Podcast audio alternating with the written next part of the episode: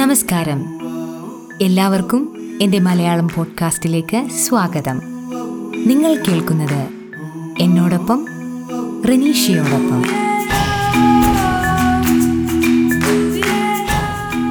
ജയമോഹൻ്റെ 100 സിംഹാസനങ്ങൾ മൂന്നാം ഭാഗമാണ് ഈ എപ്പിസോഡിൽ ഞാൻ വായിക്കുന്നത്. ഒരുപാട് തമിഴ് സംഭാഷണങ്ങൾ ഈ ഭാഗത്ത് വന്നു പോകുന്നുണ്ട്. കഥാകൃത്ത് ജയമോഹൻ എഴുതിയ സംഭാഷണങ്ങൾ അങ്ങനെ തന്നെ വായിക്കാൻ ഞാൻ ശ്രമിച്ചിട്ടുണ്ട്. എങ്കിലും ഉച്ചാരണത്തിലോ അതിൻ്റെ അവതരണത്തിലോ ഒക്കെ എന്തെങ്കിലും തെറ്റുകുറ്റങ്ങൾ വന്നിട്ടുണ്ടെങ്കിൽ സദയം ക്ഷമിക്കുക. ജയമോഹൻ്റെ 100 സിംഹാസനങ്ങൾ മൂന്നാം ഭാഗം. ഞാൻ ഇൻ്റർവ്യൂവിന് ചെല്ലുന്ന ദിവസമാണ് തിരുവനന്തപുരത്ത് സ്വാമി സമാധിയായ വാർത്ത വന്നത്. അദ്ദേഹം എന്നോട്, എൻ്റെ മരണവാർത്ത കേട്ട് നീ വരേണ്ടതില്ല, എൻ്റെയും നിൻ്റെയും ഒടുവിലത്തെ കാണലായത്, നമ്മുടെ ഭാഗങ്ങൾ നാം ഏതാണ്ട് പൂർത്തിയാക്കി എന്നു പറഞ്ഞതിലുണ്ടായ ആഴത്തെയോർത്ത് ഞാൻ ഞെട്ടി. പ്രായമേറി ശരീരം കുറുകിയപ്പോൾ വാക്കുകളും കുറുകിയതുപോലെ അദ്ദേഹം പറഞ്ഞ ഓരോ വാക്കിനെയും അക്ഷരങ്ങളായിപ്പോലും വേർതിരിച്ച് അർത്ഥം കാണാൻ ശ്രമിക്കുകയായിരുന്നു. അവിടുന്നിങ്ങോട്ട് എന്നും എൻ്റെ ആഴത്തിലുള്ള ഒരു പ്രവൃത്തിയായി തീർന്നു അത്. മധുരയിലായിരുന്നു എനിക്ക് ആദ്യത്തെ പണി. പോലീസിൻ്റെ സഹായത്തോടെ ഞാൻ 2 ദിവസത്തിനുള്ളിൽ അമ്മയെ തേടി പിടിച്ചു. പോലീസ് ജീപ്പിൻ്റെ പിന്നിലിരുന്ന് നിലവിളിച്ചുകൊണ്ടുവന്ന ആ പരട്ട കിഴവിയാണ് എൻ്റെ അമ്മ എന്നു കണ്ട ആ ക്ഷണം എൻ്റെ ഉള്ളിൽ മുളച്ച വെറുപ്പിനെ ജയിക്കാൻ ഞാൻ സർവശക്തിയുമെടുത്ത് പൊരുതേണ്ടി വന്നു.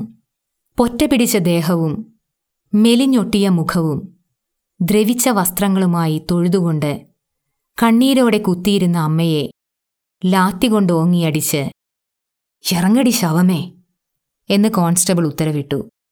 അവൾ "വേണ്ടാമ്പ്ര, ഒന്നും പണ്ണല്ല തമ്പ്ര, ഒന്നും പണ്ണല്ല അടിയാത്തി പൊന്നമ്പ്ര" എന്നുറക്കെ നിലവിളിച്ചു കരഞ്ഞു.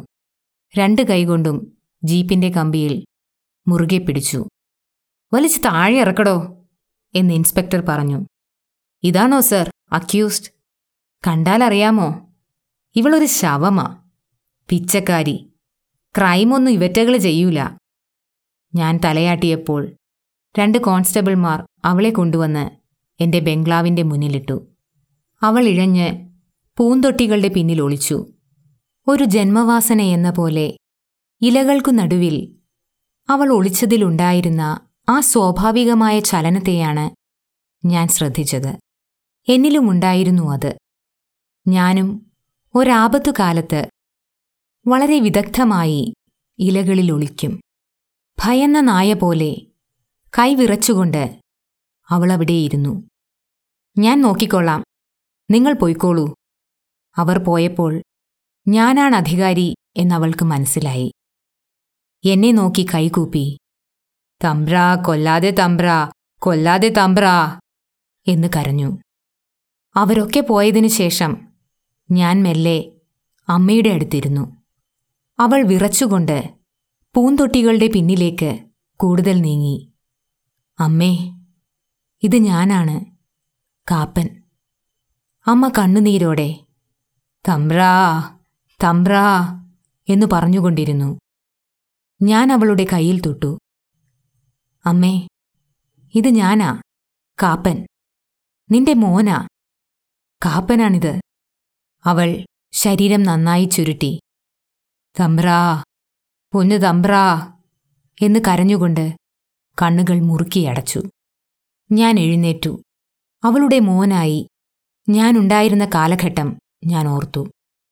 അവൾക്ക് മനസ്സിലാകുന്ന ഭാഷ ഒന്നു മാത്രമാണ്. അന്നെനിക്കും ആ ഭാഷ മാത്രമേ അറിയാമായിരുന്നുള്ളൂ.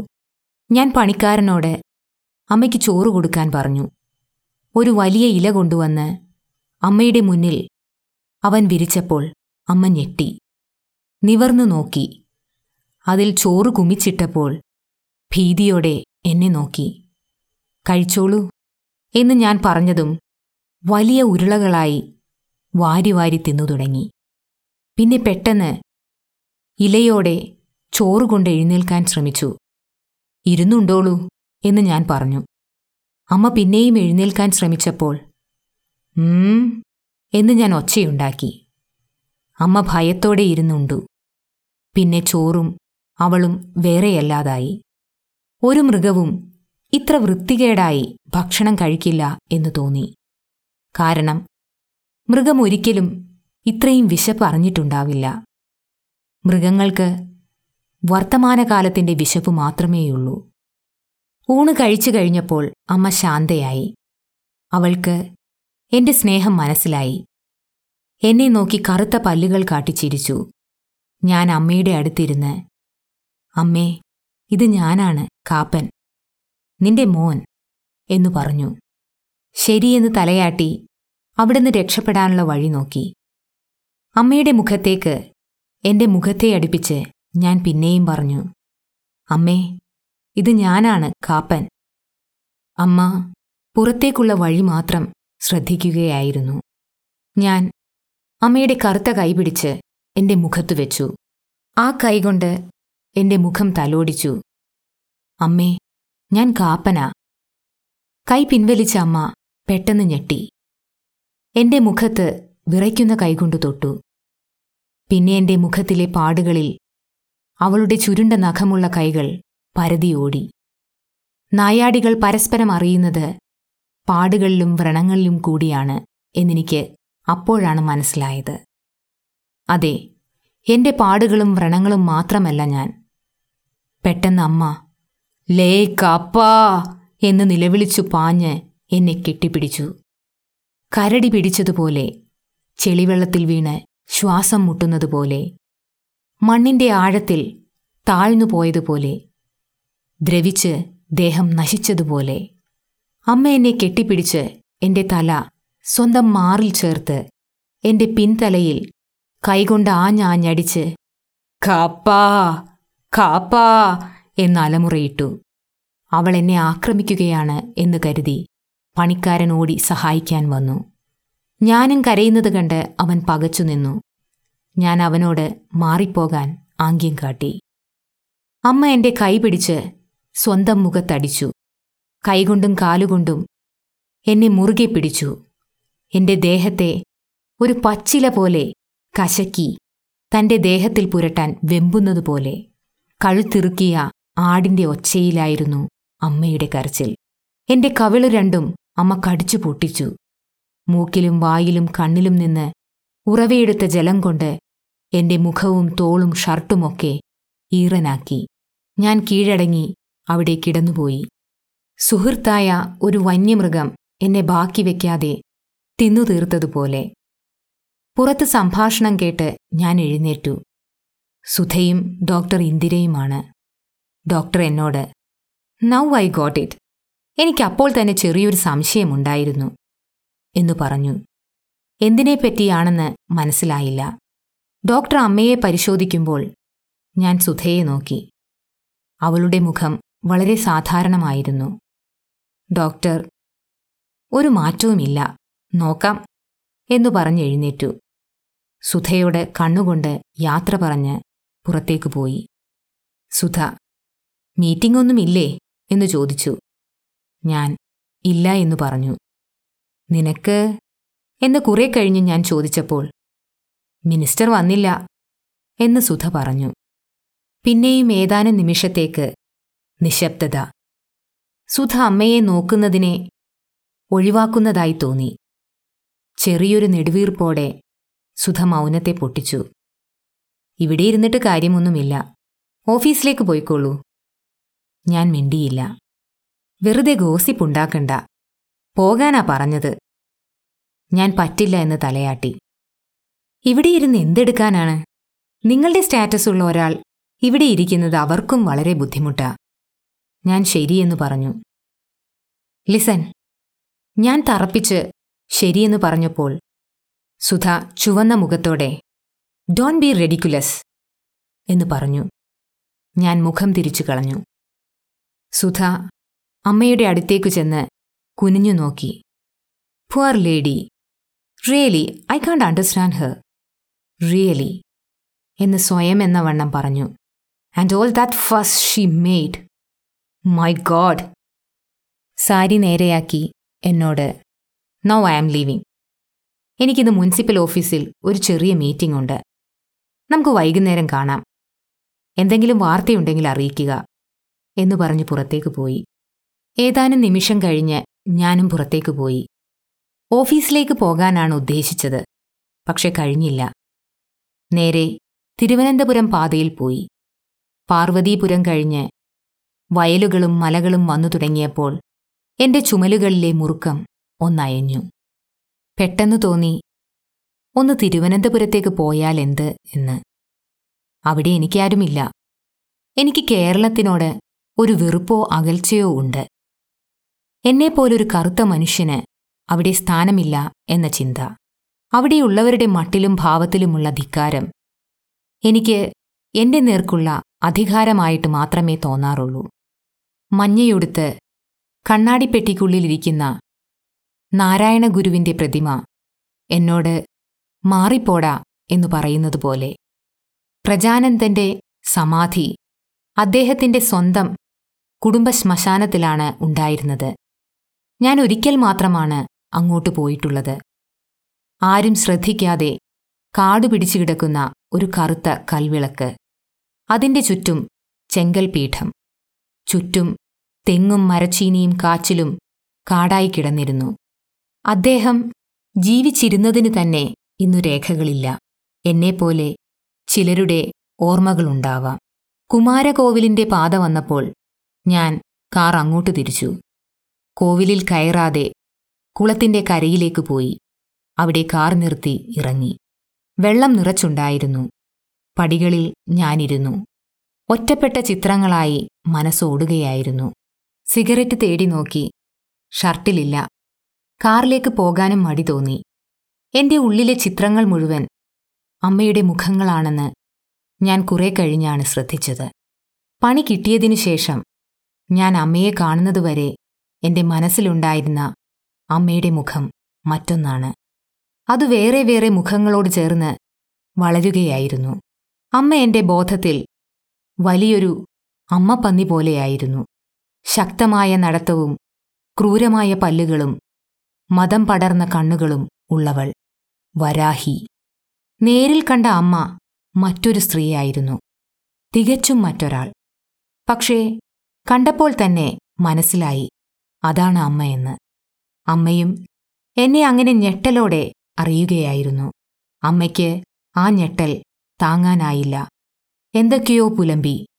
ഒരിടത്തും ഇരിക്കാനാവാതെ അവിടെയെങ്ങും ഓടി നടന്നു.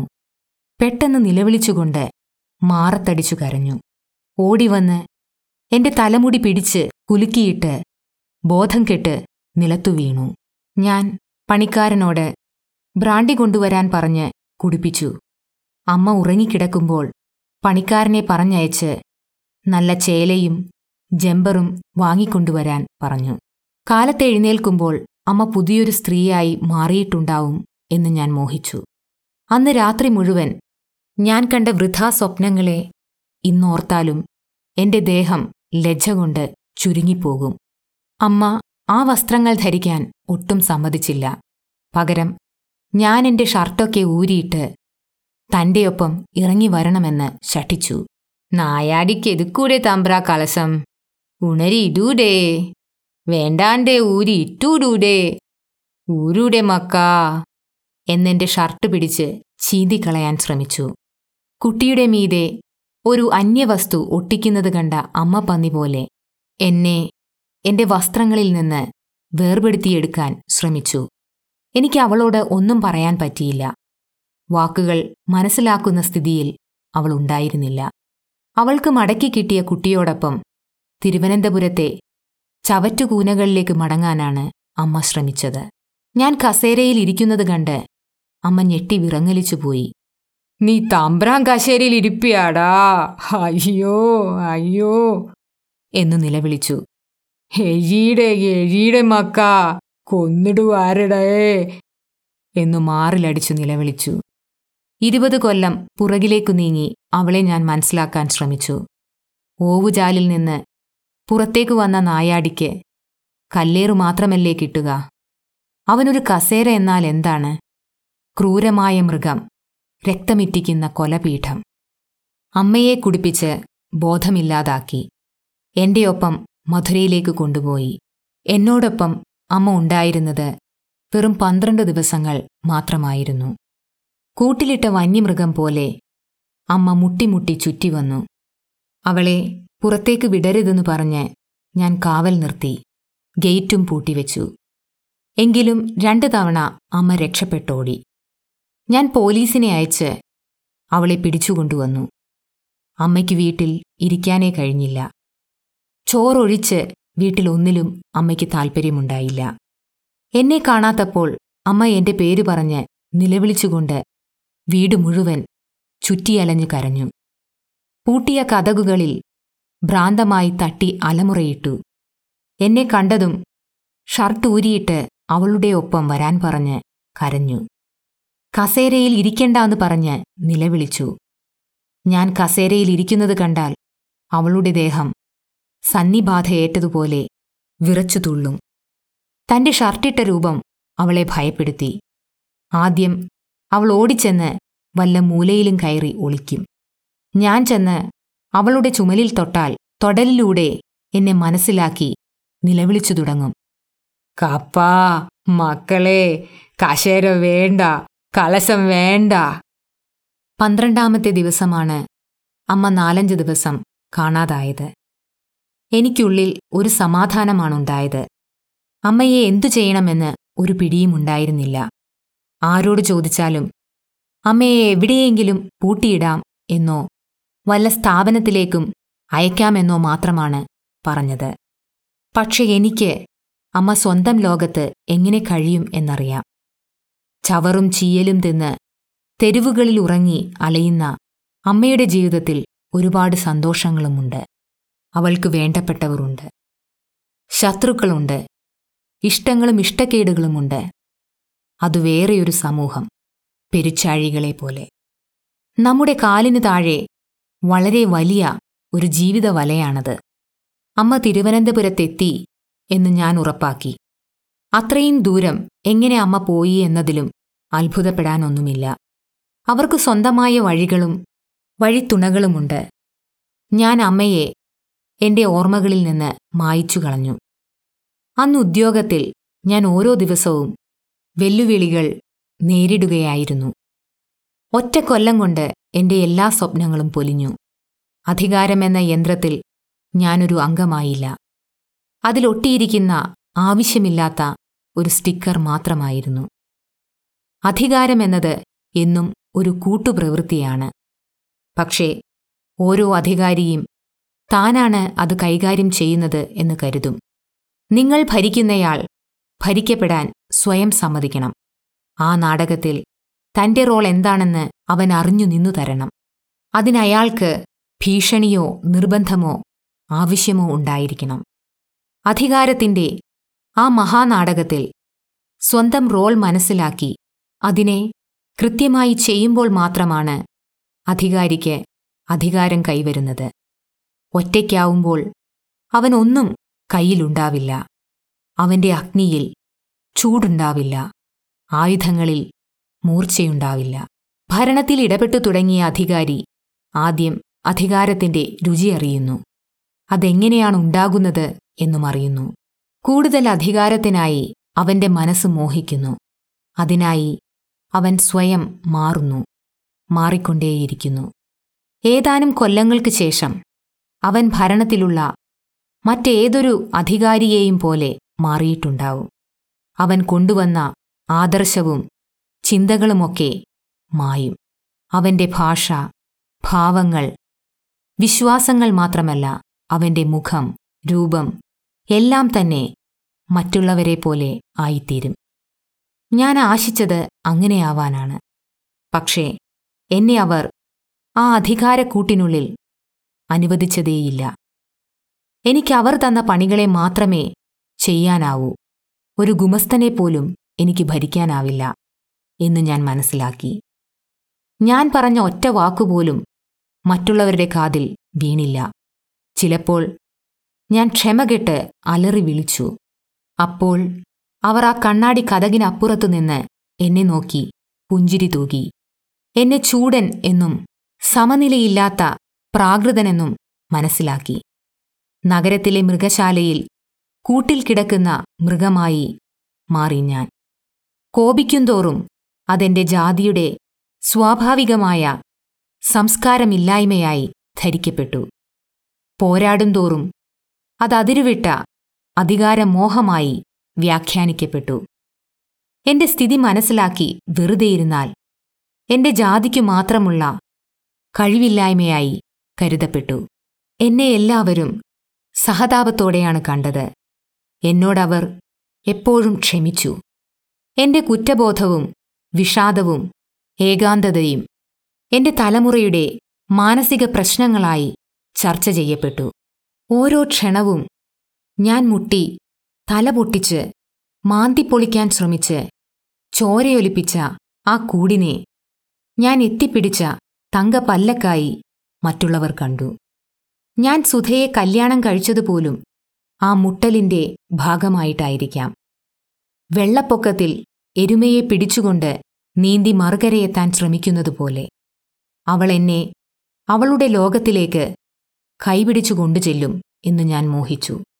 അവളെ ഞാൻ നേടിയത് അവരെ ജയിച്ചതായിട്ട് കരുതപ്പെടുമെന്ന് ഞാൻ വിചാരിച്ചു. വൈകുന്നേരത്തെ പാർട്ടികൾ, ജന്മദിന ആഘോഷങ്ങൾ, ചിരി, കെട്ടിപ്പിടിക്കൽ, ചുംബനങ്ങൾ, അന്വേഷണങ്ങൾ, ഞാൻ ആഗ്രഹിച്ചത് അതൊക്കെയാണ്. പക്ഷേ കാരുണ്യമെന്ന ആയുധം കൊണ്ട് അവരെന്നെ എപ്പോഴും തോൽപ്പിച്ചു. സഹതാപത്തോടെ എന്നെ അവർ എൻ്റെ സ്ഥലത്തേക്ക് ആനയിച്ചു കൊണ്ടുപോകും. പിന്നെ കൂടുതൽ കരുണയോടെ എന്നെ അവർ മടക്കി അയക്കും. സുധ എന്നെ കല്യാണം കഴിച്ചത് എന്തിന് എന്ന് ഞാൻ ഒരിക്കലും ചിന്തിച്ചില്ല. എന്റെ പൗരുഷത്തിന്റെ വിജയമായി, എന്റെ ഉള്ളിലെ കാമുകന്റെ വിജയമായി ഞാൻ അതിനെ കരുതി. എന്റെ ജീവിതത്തിൽ ആത്മവിശ്വാസവും ധൈര്യവും ഒപ്പമുണ്ടായിരുന്ന 1.5 മാസക്കാലമായിരുന്നു ഞങ്ങളുടെ മധുവിധുകാലം.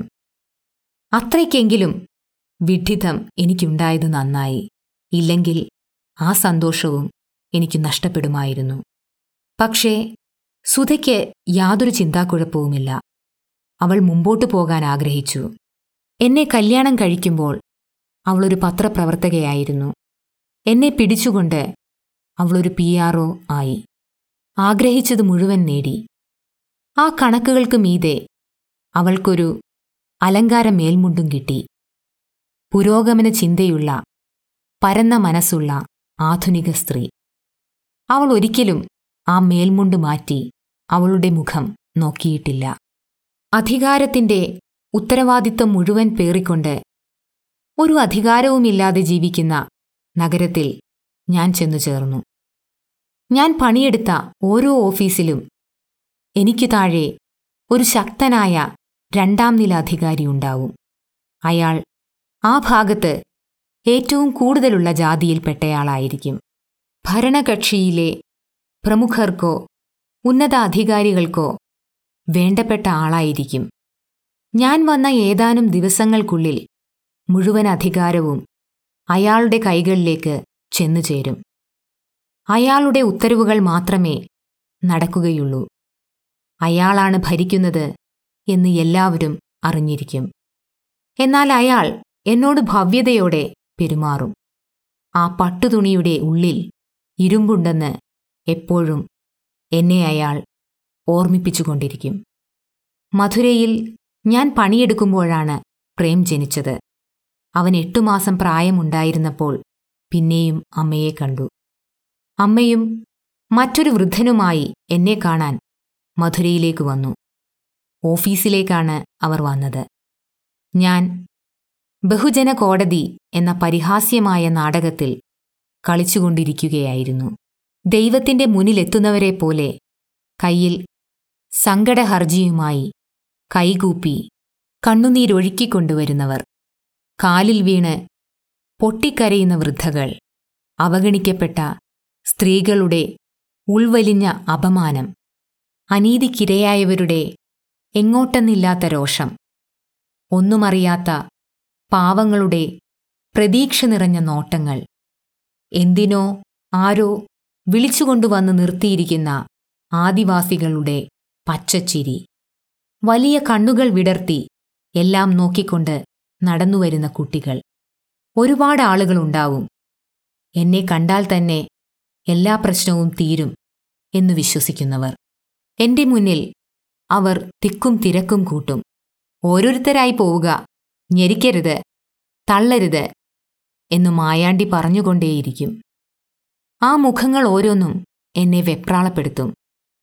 അവർ നീട്ടുന്ന കടലാസുകളെ ശ്രദ്ധിച്ചു വായിക്കുന്നു എന്ന ഭാവത്തിൽ അവരെ നോക്കുന്നത് ഞാൻ ഒഴിവാക്കും. ശരി, നോക്കാം, പറഞ്ഞില്ലേ, വേണ്ടത് ചെയ്യാം എന്നു പിന്നെയും പിന്നെയും ഒരേ വാക്കുകൾ തന്നെ പറയും. ആ വാക്കുകൾ പ്രോഗ്രാം ചെയ്തു വച്ചിരിക്കുന്ന ഒരു യന്ത്രമാണ് ഞാൻ. അവർക്കായി ഒന്നും തന്നെ ചെയ്യാൻ കഴിയില്ലെന്ന് അവരോട് ഞാൻ തുറന്നു പറയുന്നതിനെപ്പറ്റി ദിവാസ്വപ്നം കണ്ട നാളുകളുണ്ടായിരുന്നു. പറഞ്ഞിട്ടെന്താണെന്ന് പിന്നെ കരുതി. പിന്നെയും പിന്നെയും ചവിട്ടിയരച്ച് വാരി പുറത്തിടപ്പെടുന്ന ചവറുകളാണ് ഈ മനുഷ്യർ. ഇതുപോലുള്ള ഏതാനും അന്ധവിശ്വാസങ്ങൾ കൊണ്ടാണ് അവർ ജീവിച്ചു പോകുന്നത്. അതിനെ ഊതിക്കെടുത്താൻ എനിക്കെന്താണ് അവകാശം? പക്ഷേ ഈ ഹർജികൾ മുഴുവൻ വാങ്ങിവെക്കുന്ന ഞാൻ അവരുടെ സ്വപ്നങ്ങളെ വളർത്തി ഒടുവിൽ നശിപ്പിക്കുകയല്ലേ ചെയ്യുന്നത്? പക്ഷേ ആവിധം ക്രൂരമായി കൈവെടിയപ്പെടുന്നത് അവർക്ക് ശീലമല്ലേ? എത്ര നൂറ്റാണ്ടുകളായി അവരിങ്ങനെ കെഞ്ചി, കാലിൽ വീണ്, ഭിക്ഷയെടുത്ത്, കൈകളിൽ മുത്തി തമ്പുരാനെയെന്നും ദൈവമേയെന്നും ഉടയോനെയെന്നും തിരുമേനിയെന്നും നിലവിളിച്ച് വലിച്ചെറിയുന്ന ചണ്ടികൾ വാരി വലിച്ച് തിന്നു ജീവിക്കുകയല്ലേ? ജീവിച്ചിരിക്കുന്നതിനെ തന്നെ ഒരു വൃത്തികെട്ട അപമാനമായി മാറ്റിവെച്ചിരിക്കുകയല്ലേ അവർ? അവരുടെ കണ്ണുകളിലേക്ക് നോക്കിയാൽ ഞാനെൻ്റെ ഷർട്ടും പാൻറ്റും വലിച്ചൂരി എറിഞ്ഞിട്ട് അവരോടൊപ്പം ഇറങ്ങിച്ചെന്ന് ഒരു സാധാരണ നായാടിയായി, നരിക്കുറവനായി നിൽക്കും എന്നു തോന്നിപ്പോകും. അപ്പോഴാണ് കൂട്ടത്തിൽ നിന്ന് തള്ളിയുന്തി മുന്നിലെത്തിയ എൻ്റെ അമ്മ, "അത് എനക്ക് മോനാക്കും, എനക്ക് മോൻ കാപ്പൻ, കാപ്പാ ലേ മക്ക കാപ്പാ" എന്നു നിലവിളിച്ചത്. അവളോടൊപ്പം വന്ന വൃദ്ധനും ചേർന്ന് ഒച്ചയിട്ടു. പോലീസുകാരൻ അവരെ അടിച്ച് പുറത്താക്കാൻ നോക്കിയപ്പോൾ ഞാൻ വിലക്കി. "ദേ, എന്താ അവിടെ? ദാ നായേ, പുറത്തേക്ക് പോടാ. പുറത്ത് പോയില്ലെങ്കിൽ നിന്റെ എല്ലൊടിക്കും" എന്ന് വടിയോങ്ങിയ പോലീസുകാരനെ "വേണ്ട ഷൺമുഖം" എന്നു പറഞ്ഞ് ഞാൻ തടഞ്ഞു. അമ്മ ഏതോ പാർട്ടിയുടെ കൊടി ചീന്തിയെടുത്ത് മാറിൽ സാരി പോലെ ഉടുത്തിരുന്നു. നരിക്കുറവരിൽ നിന്ന് കിട്ടിയ ഒരു പാവാടയും അണിഞ്ഞിരുന്നു. മൂക്കിൽ അലൂമിനിയത്തിൽ ചെയ്ത മൂക്കൂത്തി, തലയിൽ എന്തോ പ്ലാസ്റ്റിക് പൂവ്. രണ്ടാളും എൻ്റെ മുറിക്കുള്ളിലേക്ക് ഓടിക്കയറി. അമ്മ, "ഇത് എനക്ക് മോൻ കാപ്പൻ, എനക്ക് മോനാക്കും, എനക്ക് മോനെ കാപ്പാ മക്കാ" എന്നുച്ചത്തിൽ നിലവിളിച്ചു. എൻ്റെ മുഖത്ത് കറുത്ത നഖമുള്ള കൈകൾ കൊണ്ട് അള്ളിപ്പിടിച്ച് കവിളിലും നെറ്റിയിലും ചുംബിച്ചു. മുത്തമെന്നാൽ അവൾ ഉദ്ദേശിക്കുന്നത് പല്ലിറുക്കി കടിക്കുന്നതിനെയാണ്. വെറ്റിലച്ചാറ് എൻ്റെ മുഖത്തിലൂടെ ഒഴുകി. എല്ലാവരും വായ തുറന്ന് നോക്കി നിൽക്കുന്നത് ഞാൻ കണ്ടു. "അമ്മ അകത്ത് ചെന്നിരിക്കെ, ഞാനിതാ വരാം" എന്നു പറഞ്ഞു. അമ്മ "നീ വാലേ മക്കാ" എന്നെൻ്റെ കൈക്ക് പിടിച്ചു വലിച്ചു. ഒപ്പം വന്ന വൃദ്ധൻ തിരിഞ്ഞ് ആൾക്കൂട്ടത്തോട് "ഇത് ഞങ്ങ കാപ്പനാക്കും, നായാടിക്കാപ്പൻ, എല്ലാരും പോങ്ക, ഇണക്കിനിമേ ചോറ് കിട്ടാതെ, ചോറ് ഞങ്ങ തിന്നും, ചോറില്ല, പോങ്ക പോങ്ക" എന്നുത്തരവിട്ട് കയ്യാട്ടി കാണിച്ചു. ഞാൻ അമ്മയെ വലിച്ചുകൊണ്ടു ചെന്ന് മുറിയിലാക്കി. അപ്പോഴാണ് അമ്മയുടെ ഒപ്പം മറ്റൊരു വൃദ്ധനും വന്നിട്ടുള്ള കാര്യം ഞാനറിഞ്ഞത്.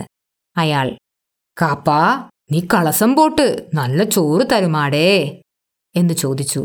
"ലേ, നീ ചുമ്മാ കേടാ, അവൻ എമ്പിട് ചോറ് തിന്നാലും കേക്ക മാട്ടാങ്ക, അവനിങ്ങ് റാസാവാക്കും" എന്ന ആദ്യത്തെ കിഴവൻ വിശദീകരിച്ചു. "അമ്മേ, നീ ഇവിടെ ഇരിക്ക്, ഞാനിപ്പം വരാം" എന്നു പറഞ്ഞ് ഞാൻ വീണ്ടും പുറത്തേക്ക് പോയി. വന്നിരുന്നപ്പോൾ തന്നെ ഞാനറിഞ്ഞു എല്ലാവരുടെയും ശരീരഭാഷ മാറിയിരിക്കുന്നു. ഞാൻ അധികാരിവർഗത്തിൻ്റെ ഒരു ഭാഗമല്ല എന്നെല്ലാവരും മനസ്സിലാക്കി കഴിഞ്ഞിരുന്നു. ഒരാൾ പോലും എന്നോട് കെഞ്ചിയില്ല, ഒന്നും എന്നോട് പറഞ്ഞില്ല. ഹർജികളെ യന്ത്രഗതിയിൽ തന്നിട്ട് അവർ നിശബ്ദരായി പിരിഞ്ഞുപോയി. അത്തവണ അമ്മ എൻ്റെ ഒപ്പം 20 ദിവസം ഉണ്ടായിരുന്നു. അവർ 3 ആൾക്കും എൻ്റെ ബംഗ്ലാവിൻ്റെ പിന്നിലുള്ള ഷെഡിൽ താമസിക്കാൻ ഞാൻ ഇടം കൊടുത്തു. എന്നാൽ അവർക്ക് കൂരയുടെ താഴെ ജീവിച്ചു ശീലമില്ലായിരുന്നു. അവർ എപ്പോഴും തോട്ടത്തിൽ ചെടികളുടെ നടുക്കായിരുന്നു. ഏതു നേരവും അത്യുച്ചത്തിൽ ശണ്ഠ കൂടി. ചിലപ്പോൾ തമ്മിൽ കല്ലും വടികളും എടുത്തടിച്ചു യുദ്ധം ചെയ്തു. വീടിൻ്റെ ചുറ്റും ഓടി നടന്ന് പാട്ടുപാടി. രാത്രിയിൽ തോട്ടം മുഴുവൻ മലവിസർജനം നടത്തിവെച്ചു. ഓരോ ദിവസവും അത് വൃത്തിയാക്കിയ അരുണാചലം എന്നെ ശപിക്കുന്നത് ഞാൻ കേട്ടു. കേൾക്കാനാണ് അവൻ ശപിച്ചത്. അമ്മയ്ക്ക് സുധയെ ഒട്ടും ഇഷ്ടമായില്ല. സുധയുടെ വെളുത്ത നിറമാണ് അമ്മയെ ഭയപ്പെടുത്തിയത്. വെളുപ്പ് അമ്മയെ അത്രയ്ക്ക് ഭയപ്പെടുത്തിയതിൽ എനിക്ക് അത്ഭുതമുണ്ടായില്ല. പക്ഷേ വെളുപ്പിനോട് ഇത്ര പുച്ഛം അമ്മയ്ക്കുണ്ടാവുമെന്ന് ഞാൻ ഒരിക്കലും ചിന്തിച്ചിരുന്നില്ല. ആദ്യം സുധയെ കണ്ടപ്പോൾ തന്നെ അമ്മ ഓടി മുറ്റത്തിറങ്ങി നിന്നുകൊണ്ട് വായിൽ കൈവച്ച് മിഴിച്ചു നോക്കി. സുധ എന്തോ പറഞ്ഞപ്പോൾ ഥു എന്ന് ഉഗ്രമായി കാറിത്തുപ്പി. പാണ്ഡൻ നായാക്കും ലേ ലേ പാണ്ഡൻ നായിലേ എന്ന് സുധയെ ചൂണ്ടി വിളിച്ചുകൂവി. സുധ അമ്മയെ കണ്ട് പേടിച്ച് അടുക്കളയിലും മുറിയിലും കയറിക്കൂടി. അമ്മ സുധയെ കണ്ടാൽ പാണ്ഡൻ നായേ എന്ന് വിളിച്ചു കൂവിക്കൊണ്ട് കയ്യിലുള്ളതെന്തായാലും അവളുടെ മീതെ വലിച്ചെറിഞ്ഞു. വസ്ത്രം പൊക്കി ഗുഹ്യ അവയവത്തെ കാട്ടി ചീത്ത പറഞ്ഞു. കൊഞ്ഞണം കുത്തി നൃത്തം കളിച്ചു കാട്ടി. സുധ, ബാലു പ്ലീസ്, എന്നോട് കുറച്ചെങ്കിലും സ്നേഹമുണ്ടെങ്കിൽ അവരെ എങ്ങോട്ടേക്കെങ്കിലും പറഞ്ഞയക്കൂ. നിങ്ങളെ വിശ്വസിച്ചു വന്നവളാണ് ഞാൻ. അതിന് നിങ്ങളെനിക്ക് ചെയ്യേണ്ട ലീസ്റ്റ് ഹെൽപ്പ് ഇതാണ്. എനിക്കിവരെ താങ്ങാനാവുന്നില്ല എന്നു പറഞ്ഞു കരഞ്ഞു. തലയിലടിച്ചു കരഞ്ഞുകൊണ്ട് അവൾ കിടക്കയിൽ ചുരുണ്ടു കിടക്കുന്നത് ഞാൻ നിർവികാരനായി നോക്കിക്കിടന്നു. പറയൂ ബാലു, ഇങ്ങനെ വെറുതെ കിടന്നാൽ എങ്ങനെ? പ്ലീസ് സുധ, ഞാനൊന്ന് ചിന്തിക്കട്ടെ. വെറുതെ എങ്ങനെ അയക്കും? സേ, നിങ്ങൾ അയക്കില്ല. അവരെ നമുക്കൊന്നും ചെയ്യാൻ പറ്റില്ല. അവർ ഒരു ജീവിതത്തിന് ശീലിച്ചു കഴിഞ്ഞവരാണ്. ഇനി അവരെ നമുക്ക് മാറ്റാൻ പറ്റില്ല. അവർ എവിടെയെങ്കിലും സന്തോഷമായിരിക്കട്ടെ. വേണ്ടതൊക്കെ നമുക്ക് ചെയ്യാം. ഞാൻ പ്രജാനന്ദനെയാണ് ഓർത്തുകൊണ്ടിരുന്നത്. അമ്മയ്ക്ക് ഞാനൊരു വലിയ അനീതിയാണ് ചെയ്തത്. അതിന് ഞാൻ പകരം ചെയ്യണമെന്നാണ് അദ്ദേഹം പറഞ്ഞത്. ഗുരുവചനമാണ് അത്. ഞാൻ ഒരിക്കലും കടന്നുപോകാൻ കഴിയാത്ത ഉത്തരവുമാണ്. പക്ഷേ അമ്മയ്ക്ക് ഞാൻ എന്തു ചെയ്യും? അവൾക്ക് എന്താണ് വേണ്ടത്? അതിനുള്ളിൽ എൻ്റെ ബംഗ്ലാവിലെ ചോറും അമ്മയ്ക്കും അടുത്തു കഴിഞ്ഞു. അപ്പോൾ അമ്മയെ മുൻപോട്ട് കൊണ്ടുപോയത് സുധയോടുള്ള വെറുപ്പായിരുന്നു. സ്നേഹം പോലെ തന്നെ വെറുപ്പും അതിരുകളില്ലാത്തതാണ് എന്ന് അന്നെനിക്ക് മനസ്സിലായി. കാരണമില്ലാത്ത ജൈവശക്തിയാണ് അമ്മയുടെ വെറുപ്പും സ്നേഹവും. സുധയോട് അമ്മയ്ക്കുള്ള വെറുപ്പ് അതിൻ്റെ ആഴം അന്വേഷിച്ചു ചെന്നാൽ എവിടെയാണ് ചെന്നെത്തുക? അമ്മ അടുക്കളയിൽ കയറി കിട്ടിയതൊക്കെ വാരി വലിച്ചിട്ട് തിന്നും. വീട് മുഴുവൻ വെറ്റ തിന്ന് തുപ്പിവെക്കും. സുധയുടെ ജമ്പറും സാരിയും ബ്രായും പോലും എടുത്തിടും. എടീ, എനിക്കമോൻ കാപ്പനക്കുള്ളതാക്കുമെടീ, നീ പോടി, നീ ഉൻ വീട്ടുക്ക് പോടി. ഓരോ തവണയും അമ്മ സുധയുടെ മുറിയുടെ മുന്നിൽ വന്നു നിന്ന് മൂത്രമൊഴിച്ചിട്ട് പോയി, തൻ്റെ അതിരുകൾ തീരുമാനിക്കുന്ന മൃഗത്തെ പോലെ. സുധ 2 കൈകൊണ്ടും കാതുകൾ പൊത്തി കണ്ണടച്ച് കുത്തിയിരിക്കും. പക്ഷേ അമ്മ തൻ്റെ അഴുക്കു നിറഞ്ഞ കൈകൊണ്ട് പ്രേമിനെ തൊട്ടു തൂക്കുന്നതിനെ മാത്രം അവൾക്ക് താങ്ങാനേ പറ്റിയില്ല. കുട്ടിയെ കൊടുക്കാതെ 2 കൈകൊണ്ടും തടുക്കും. കുട്ടിയുടെ മീതെ വീണുകിടന്ന് മറയ്ക്കും. അമ്മ സുധയുടെ മുതുകത്ത് ആഞ്ഞടിച്ചും മുടിപിടിച്ചു വലിച്ചും കാർക്കിച്ചു തുപ്പിയും നിലവിളിക്കും, പുലഭ്യം പറയും. 2-3 തവണ ഞാൻ അമ്മയെ പിടിച്ച് വലിച്ചുകൊണ്ടുചെന്ന് പുറത്തുതള്ളി കഥകടച്ചു. ക്രിസ്തുദാസിനോടും ആരോഗ്യമേരിയോടും കുട്ടിയെ അമ്മ തൊടാൻ വിടരുത് എന്നു പറഞ്ഞു. എങ്കിലും അമ്മ എങ്ങനെയോ അകത്തേക്കു കടന്നു. അപ്പോൾ ഞാൻ പിന്നിലൂടെ ഓടിച്ചെന്ന് കുട്ടിയെ പിടിച്ചുവാങ്ങി. ഒരിക്കൽ പുറത്തുനിന്ന് കൊണ്ടുവന്ന എന്തോ ചീഞ്ഞളിഞ്ഞ വസ്തുവിനെ അമ്മ കുട്ടിയുടെ വായിൽ കൊടുക്കുന്നത് ഞാൻ കണ്ടു. കുളിച്ചു പുറത്തേക്ക് വന്ന ഞാൻ അത് കണ്ടു. എൻ്റെ കൈയും കാലുമൊക്കെ വിറച്ചു തുടങ്ങി. അമ്മയെ വലിച്ചു പുറത്തിട്ട് വായിൽ തോന്നിയതൊക്കെ വിളിച്ചു പറഞ്ഞു. ആരോഗ്യം അടുക്കളയിൽ നിന്ന് എന്തോ പറഞ്ഞു. അതിലൊരു വാക്ക് എൻ്റെ കാതിൽ വീണു, കുറംബുദ്ധി. ഞാനത് കേട്ട് കല്ലായി മാറിപ്പോയി. തളർന്ന് കസേരയിൽ വീണു. അമ്മയെ ഞാനായിട്ട് പോകാൻ പറയരുതെന്നാണ് ഞാൻ വിചാരിച്ചത്. കഴിഞ്ഞ തവണ പോയതുപോലെ അമ്മ പോകും എന്നാണ് ഞാൻ കാത്തിരുന്നത്. അങ്ങനെ അമ്മ പോവുകയാണെങ്കിൽ എൻ്റെ കുറ്റബോധം ഇല്ലാതാവും. പിന്നെ എൻ്റെ ഗുരുവിനെ ഞാൻ ഉത്തരം പറയേണ്ടതില്ല. പക്ഷേ ഇത്തവണ അമ്മയ്ക്ക് എന്നോടൊപ്പം തന്നെ കഴിയാൻ ശക്തമായ കാരണമുണ്ടായിരുന്നു. സുധയുടെ മീതെയുള്ള വെറുപ്പ് അതവൾക്ക് എല്ലാ ഊർജവും നൽകി. അവളുടെ സമയം മുഴുവൻ അതിൽ ചെലവായി. അമ്മ ദിവസം മുഴുവൻ നാക്കുതോരാതെ സുധയെ ചീത്ത പറയും. വെള്ളപ്പന്നി, പാണ്ടൻ നായ എന്നു തുടങ്ങിയാൽ അമ്മ പറയുന്ന ഭാഷയിലെ ഒരുപാട് വാക്കുകൾ ഞാൻ കേൾക്കാത്തവയാണ്. ആ അതിരില്ലാത്ത ജീവശക്തി മൃഗങ്ങളിൽ മാത്രമുള്ളതാണ്.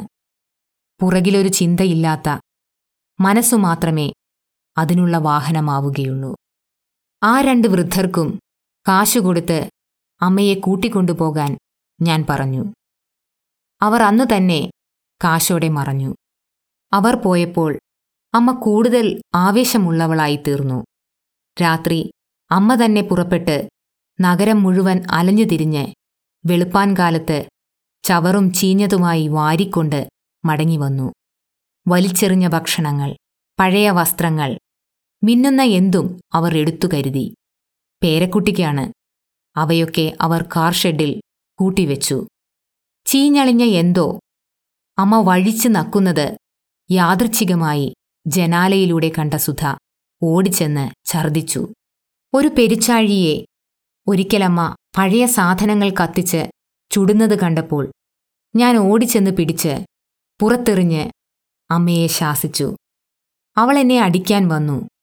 ഞാനവളെ പിടിച്ചു തള്ളിയപ്പോൾ മലർന്നു വീണു. പഴയൊരു ടർക്കി തൂവാലയാണ് അമ്മ ഉടുത്തിരുന്നത്. അതഴിഞ്ഞു വീണു.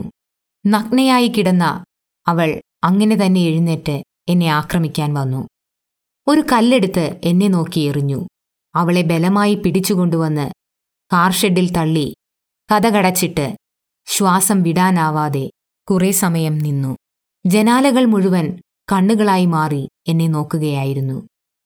നേരെ കുളിമുറിയിലേക്ക് ചെന്ന് ഷവർ തുറന്നുവിട്ടിട്ട് പൊട്ടിക്കരഞ്ഞു. വെള്ളത്തിലൂടെ എൻ്റെ കരച്ചിലുമൊഴുകി. വൈഗയിലെത്തിയിട്ടുണ്ടാവും, കടലിലും. സുധ വാതിക്കൽ നിന്നിരുന്നു. എൻ്റെ പിന്നിൽ വന്ന്, ഞാൻ പോകുന്നു, എൻ്റെ കുട്ടിയും ഞാനും എങ്ങോട്ടേക്കെങ്കിലും പോകാം, ഇനി ഇതിനെ സഹിക്കാൻ എനിക്ക് പറ്റില്ല, ഒന്നുകിൽ ഞാൻ, ഇല്ലെങ്കിൽ നിങ്ങളുടെ അമ്മ, തീരുമാനിച്ചോളൂ എന്ന് കരഞ്ഞു.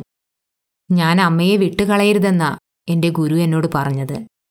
നീ പോയാൽ ഞാൻ ദുഃഖിക്കും, കുറേശ്ശെയായി മരിക്കും. പക്ഷേ അമ്മയെ തുരത്താൻ എനിക്ക് പറ്റില്ല. അമ്മ അവൾക്കിഷ്ടമുള്ളത് ചെയ്യും എന്ന് ഞാൻ പറഞ്ഞു.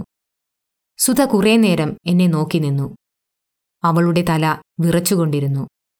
പിന്നെ പെട്ടെന്ന് തൻ്റെ തലയിൽ ആഞ്ഞാഞ്ഞടിച്ച് നിലവിളിച്ചുകൊണ്ട് നിലത്തിരുന്നു.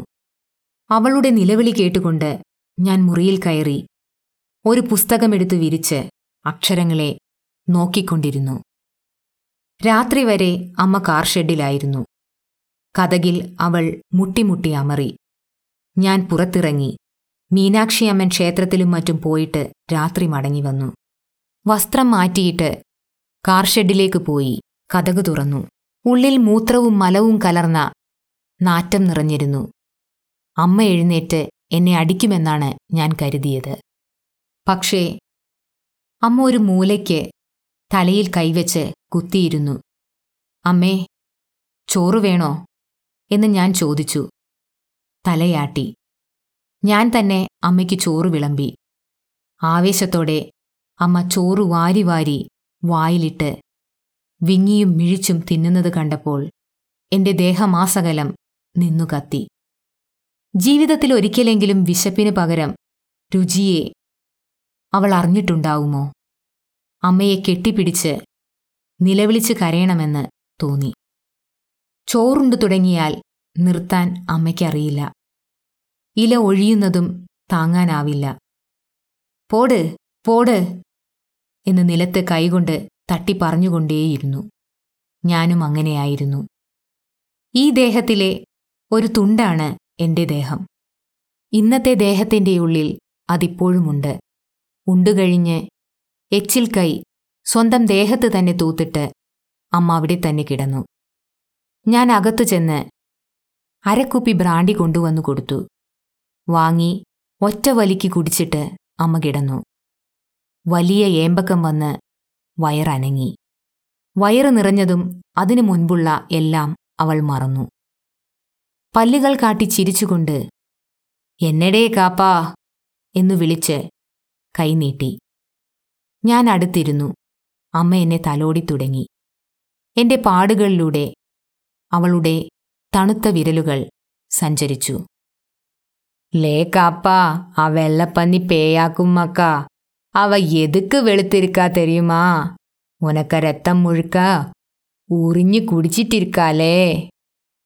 പെട്ടെന്ന് എൻ്റെ ലിംഗത്തിൽ പിടിച്ച് ലേ ഇതു അലിയാ, അവൻ ഉനക്ക് രത്തം മുഴുക്ക ഉറിഞ്ഞു കുടിക്കാലേ എന്നു പറഞ്ഞു. ഞാൻ അവളുടെ കൈ തട്ടിമാറ്റി. മക്കാ, ഈ കളസവും ചാട്ടയും വേണാലേ, കശേഷായിലിരിപ്പ് വേണ്ടാലേ, തമ്പ്രാമ്മ നിന്നെ കൊല്ലുവാരല്ലേ, നീ നാളെ എനക്ക് കൂടെ വന്നിരല്ലേ, നാമ ഊർക്ക് പോവാ, നാനുന്നെ പൊന്നു മാതിരി പാത്തുക്കിടുതേ, വാറിയാലേ മക്കാ, അമ്മ ഇല്ലാലേ വിളിക്കേ. കണ്ണ് തളരുന്നതുവരെ അതുതന്നെയാണ് അമ്മ പറഞ്ഞുകൊണ്ടിരുന്നത്. വീണ്ടും വീണ്ടും അതുതന്നെ. കസേര വേണ്ട, അത് തമ്പുരാന്മാർക്കുള്ളതാണ്. നീ അതിലിരിക്കുന്നത് അവർ പൊറുക്കുകയില്ല. നിന്നെ കൊല്ലാൻ വേണ്ടിയാണ് അവർ ഈ വെളുത്ത യക്ഷിയെ മന്ത്രിച്ചു വിട്ടിരിക്കുന്നത്. അവൾ നിന്റെ രക്തം കുടിക്കും. അമ്മ ഉറങ്ങിയതിനു ശേഷം ഞാൻ എൻ്റെ മുറിയിലെത്തി. എൻ്റെ ദേഹം മുഴുവൻ അമ്മയുടെ ചൂരടിച്ചു. അമ്മ പറയുന്നത് ഭ്രാന്താണെങ്കിലും അതിലൊരു സത്യമില്ലേ? ഞാനിരിക്കുന്നത് യജമാനന്മാരുടെ കസേരയിലല്ലേ? അവർ അതിന് പ്രതികാരമായി എന്നെ കൊന്നുകൊണ്ടിരിക്കുകയാണോ? എൻ്റെ മായകൾക്കും ജാടകൾക്കും അപ്പുറത്തു നിന്നുകൊണ്ട് മാസ്മരവിദ്യയ്ക്ക് വശപ്പെടാത്ത മൃഗം പോലെ അമ്മ സത്യം തിരിച്ചറിയുകയാണോ? ഭാഗം 3 ഇവിടെ അവസാനിക്കുന്നു.